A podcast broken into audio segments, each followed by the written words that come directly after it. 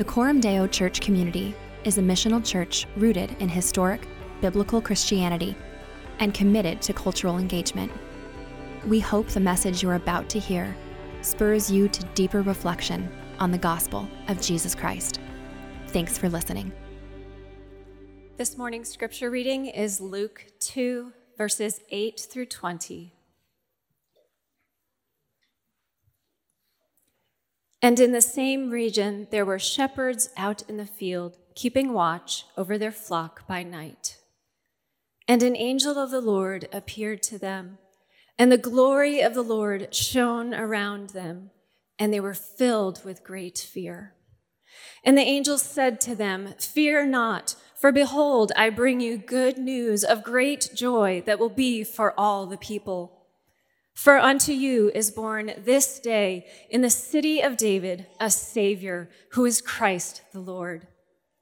And this will be a sign for you. You will find a baby wrapped in swaddling cloths and lying in a manger.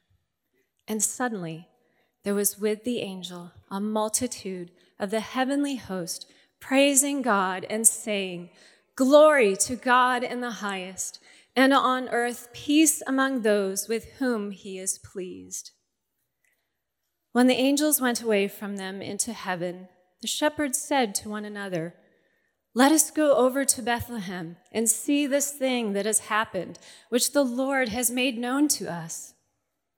And they went with haste and found Mary and Joseph and the baby lying in a manger. And when they saw it, they made known the saying that had been told them concerning this child. And all who heard it wondered at what the shepherds told them. But Mary treasured up all these things, pondering them in her heart. And the shepherds returned, glorifying and praising God for all they had heard and seen as it had been told them. The word of God for the people of God. Well, good morning, Coram Deo. Merry Christmas. I want to preach to you for just a few minutes this Christmas morning about the joy of being human. The joy of being human. The angels, Luke tells us, announced to the shepherds good news of great joy. The coming of Jesus Christ into the world is all about joy. It's the redemptive joy that our sins can be forgiven. It's the covenantal joy of God's faithfulness to his promises. It's the eschatological joy of the kingdom of God coming among us. And it also is an invitation for us to embrace the joy of being human. This Christmas morning, that's what I want you to experience. I want you to walk out of here with a new sense of joy in what it means to be human. I wonder if most of us experience our humanity as a burden more than as a joy. First, there's the burden of our mortality. Every one of us sits here this Christmas morning one year older than we were last Christmas. We sit here in bodies that are literally decaying as we speak, growing older with each passing day. For some of us, this year is a reminder of the people who are not with us. It's a hard season because we're marking missing someone that we've lost. Our mortality is part of the burden of being human. In addition to our mortality, there's the burden of our fragility.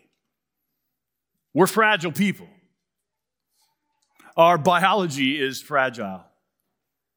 Some of us have endured another year of chronic pain this year. Some of us are marking another 12 months of fertility struggles. Some of us live every day with restrictions in our diet or in our lifestyle just based on our biology, on how our bodies just aren't quite right. Some of you have never come forward to the Lord's table because you always go backward to the gluten-free option, right? I mean, it's just it's just a nature that our, our biology is fragile. Our bodies don't work the way they ought. Not only are our bodies fragile, but our, our psychology is fragile. We're prone to anxiety and depression and dark thoughts. Some of us face these struggles every day, others of us face them seasonally. Our psychology, our minds are more fragile than we'd like to think. Our relationships are fragile. Many of us have experienced this year deepening rifts in our families, or ongoing strife in our marriages, or unexplainable distance in friendships that used to be close. Some of us have even had people turn on us and become our enemies in ways we don't quite understand. Our fragility is part of the burden of being human. We are mortal, we are fragile, and then, of course, there's just the reality of our theology, right? As Christians, we have a robust doctrine of sin. We're under no illusions about the basic goodness of the human heart, are we? We talk regularly about the fall, about total depravity, about the reality of indwelling sin and corruption. Our sin is ever before us, to quote Psalm 51. We gather every week and we confess our sin as a way of acknowledging we aren't the people we ought to be. And because we as Christians take sin seriously, we can sometimes become pessimistic about humanity. If you were to ask me, what is my most besetting sin? I think the answer would probably be cynicism. I struggle to believe the best about human beings in general and about myself and about you. I've seen a lot of human ugliness. It's challenging for me to believe in human goodness and beauty. I've seen pastors lie and fall from grace. I've seen spouses cheat and destroy their marriage. I've seen addicts steal from fellow church members to feed their addictions. And I've sat and listened to many of you talk about the sad and painful things that you bear in your own story, the wounds and the pain that you carry. And then, like you, I also know my own heart, right? And I know that despite the fact that I've been redeemed and restored and set free by the Lord Jesus Christ, I'm also still aware of all the selfishness that dwells in me, how prone I am to anger, to despair, to selfishness. And so, because I know my own heart as well as you know your own heart, I'm prone to pessimism about us in general. Our sinfulness, the reality that we are fallen people, is part of the burden of being human. So I wonder, even as you just sit here this morning, how do you feel about being human? Is it a joy to be human? Or would you consider it more of a burden? In recent years, we've begun to use the Enneagram around here. Some of you guys are like tired of Enneagram talk because maybe we use it too much. It's a personality profile like many of the ones that are out there, just a sort of a tool for self knowledge. It's not infallible, it's not the Word of God. It doesn't tell you infallible truth about yourself, but it's a helpful tool to understand how we're different from one another. And according to the Enneagram, there are nine different types. And the way the test goes is that it tests you on all nine of these types and rates you on a scale from zero to 100 in each of the nine types. And then, obviously, based on what your highest score is, that sort of becomes your dominant way of sort of being in the world. And so, it's a way you can understand sort of the way that you're wired. So, we've given this little uh, assessment to many of you and taken it on our staff team and just used it to grow in self awareness. The Enneagram 7, which some of you are, is called the joyful person. This person, the person who manifests this type, is the kind of person who is pretty extroverted. They bring a lot of fun and a lot of energy and a lot of lightheartedness to the room. When they walk in, they're probably the kind of person that you want to gravitate toward. They tend to be optimistic about life and optimistic about the world and optimistic about situations. Remember, the scale is zero to 100. On the Enneagram 7, my score is 0.7. out of 100. So, do I experience the joy of being human? Not really. Not really. And that's why I need to hear the Christmas story again, and why you do too, even if you are an Enneagram 7. So let's look for just a few minutes at Luke's recounting of the story. Luke chapter 2, verse 8. It's on page 805 if you're using one of the Bibles underneath your seat. Luke tells us this, verse 8. In the same region, there were shepherds out in the field keeping watch over their flock by night. Now, why does Luke tell us about the shepherds? Why does he want us to think about the shepherds? Because the shepherds represent the ordinary people in the story. They're the most ordinary of the characters we meet. We know that the birth of Jesus is good news to Mary because God has already showed up to her and given her the announcement that she's going to be the mother of his son. We know that the birth of Jesus is good news to the house of David because the prophets have already told us that the line of David is going to see a, a, a branch sprout and come forth and renew the hopes of God's people.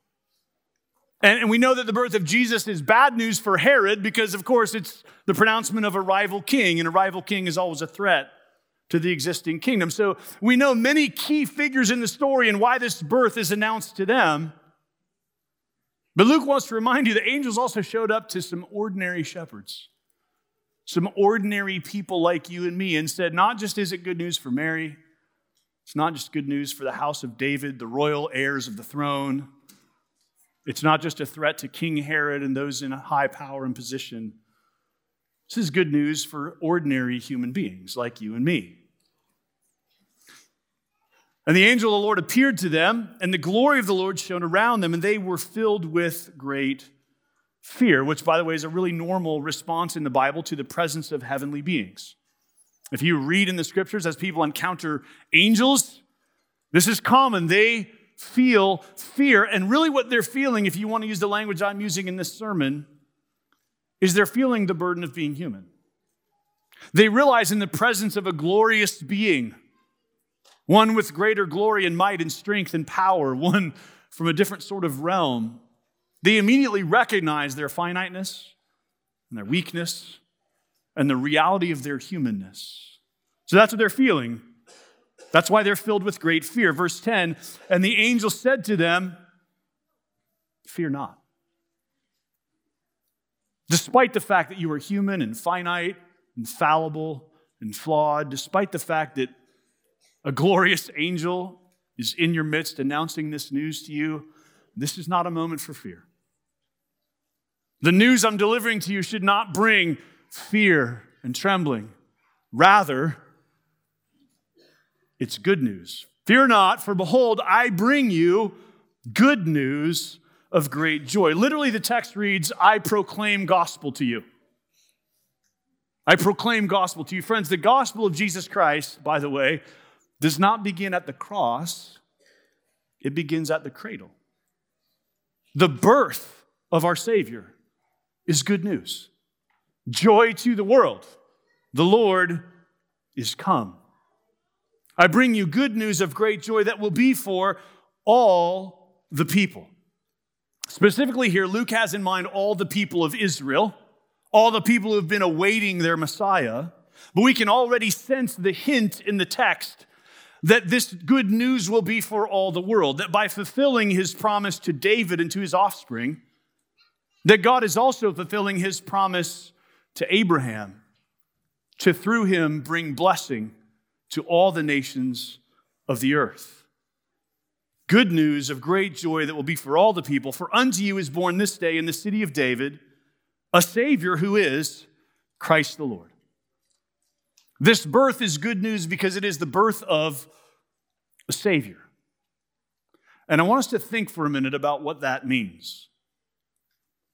The fact that humanity needs a Savior in the first place confirms all the bad news we've already reviewed, doesn't it? It confirms the fact that we are sinners, that the burden of being human really is something real, that we have failed and fallen short, that we need a deliverer to come and set us free from the burden of our sin, from our fallenness and brokenness, and from the ways we've turned our backs on God. So the fact that there is a Savior born is, first of all, a reinforcement of the bad news, the fact that being human is a certain kind of burden. But listen, how does this saving work happen? How does Christ save us from sin and from its consequences? The angel's announcement answers the question, doesn't it? He saves us by assuming our humanity. The angel says, I bring you good news of great joy, for unto you is born this day a Savior. The good news is not just that there's a Savior, the good news is that this Savior is born. Remember, friends, that Christ did not come into existence on Christmas Day. He has always existed. He is before all things, and in him all things hold together. The eternal Son of God, the begotten one of the Father before all worlds, light of light, God of God, very God of very God, as we profess in the Nicene Creed. This divine person added to himself a human nature. Or to say it another way, the incarnation is addition, not subtraction. To become a human being, the Son of God did not lose something, he gained something. To his divine nature, he added a human nature. Jesus Christ is fully divine and fully human, one person with two natures, a divine nature and a human nature. And so the joy is not just that we have a Savior, the joy is that Christ has assumed our humanity, and in so doing, He has bestowed great honor upon the human race. The fact that Christ has assumed our humanity bestows on our kind an honor and a glory and a blessing that He has bestowed on no other kind. Ponder with me something that the writer of Hebrews says in Hebrews chapter 2. It has been testified somewhere. What is man that you are mindful of him, or the Son of Man that you care for him? You made him for a little while lower than the angels, and you have crowned him with glory and honor, putting everything in subjection under his feet. I like that the writer says it's been testified somewhere. This is good news for all of you guys who know some stuff in the Bible, but you just don't know the chapter and verse. right over Hebrews, he's like, ah, somewhere, somewhere in the Psalms it says. And then he quotes from Psalm 8. What is man that you're mindful of him, or the Son of Man that you care for him? You've made him a little while lower than the angels. In the original context of the psalm, the psalmist is talking about us as human beings. He's saying what's true of humanity, the sons and daughters of men, is that God has made us a little lower than the angels. The writer of Hebrews, however, reflecting on this psalm in light of the incarnation of Christ, reads this psalm and sees here not just men in general, but the Son of Man, Christ Himself. And so he goes on to say, Now, in putting everything in subjection to Him, He left nothing outside His control. At present, we do not yet see everything in subjection to Him. But we see him who for a little while was made lower than the angels, namely Jesus, crowned with glory and honor because of the suffering of death. In verse 16, he says, For surely it is not angels that he helps, but he helps the offspring of Abraham. The thing the writer of Hebrews is drawing our attention to is this Christ didn't become an angel, he became a human. And in doing so, he bestowed honor upon humans. The angel who appeared to the shepherds is announcing to them great joy for their race, for their kind of being. Christ the Lord has become one of them. No other species on earth or in heaven has received this kind of honor. It's not an accident, friends, that the Christmas story features both angels and animals a higher order of being announcing and glorying in the birth of Christ, and a lower order of being gathering around the child in the manger. It's as though all of creation is leaning in to see the glory of the fact that God has taken on human flesh. And so it's fitting that in Luke 2:14 the angels sing glory to God in the highest and on earth peace among those with whom he is pleased. Or as the old King James says it, peace on earth, goodwill to men. God has shown his goodwill to humankind by becoming one of us, by coming to our race, by taking our likeness. And that means that you and I this Christmas can celebrate the joy of being human. See, Christmas allows us to say two things at the same time, and we need to hear both. Here's the first thing we need to hear You're human. How tragic. You are all sons of Adam and daughters of Eve. You are part of the race that has rebelled against God and His glory and goodness. You are mortal. You are fragile. You are fallible. You are sinful. The burden of being human really is a burden. Let's not pretend that it isn't. We are weighed down with all the burdens of our sin, our finiteness, and our humanity. You are a human. How tragic. And yet, at the same time, you're human. How glorious. Christ has taken your nature upon himself. He has become one of us. Surely it's not angels he helps, it's Abraham's descendants, it's people like us. He has been crowned with glory and honor as a human. So no longer are we condemned to misery and ruin. Our race has begun again in the Lord Jesus Christ. He is the head of a new humanity. He is making all things new, and that includes human beings. Friends, on the day Jesus rose from the dead, he rose as a human. That's why we profess in the Apostles' Creed his bodily resurrection. In his full humanity, he now sits at the right hand of the Father in heaven, and one day, all who trust in him will likewise be raised to a new kind of glory as humans. Not to some disembodied, ethereal, angelic like existence, but to real human glory. That's what awaits us. And so, this Christmas morning, I want to remind you of the good news of great joy. I want to invite you to enjoy, experience, celebrate the joy of being human. You are human, and that is tragic. There are real burdens you carry with you today. There is real mortality and real fragility and real sin that you carry with you everywhere you go. And we need not minimize any of that or pretend it's not true or try to avoid it. It's real. But that's not all that's real, friends. You are human, and that is glorious. Jesus Christ has taken on your likeness. Your humanity is not something to be lamented or despised or something to be overcome. Your humanity is something to be delighted in because the God who made us has become one of us.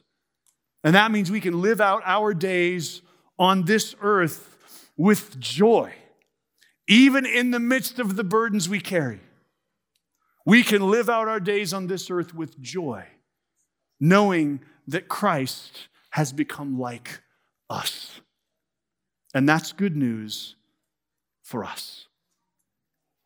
So, friends, may you go from here today with a full heart. May you go and enjoy family and friends and laughter and feasting, maybe even a really good nap.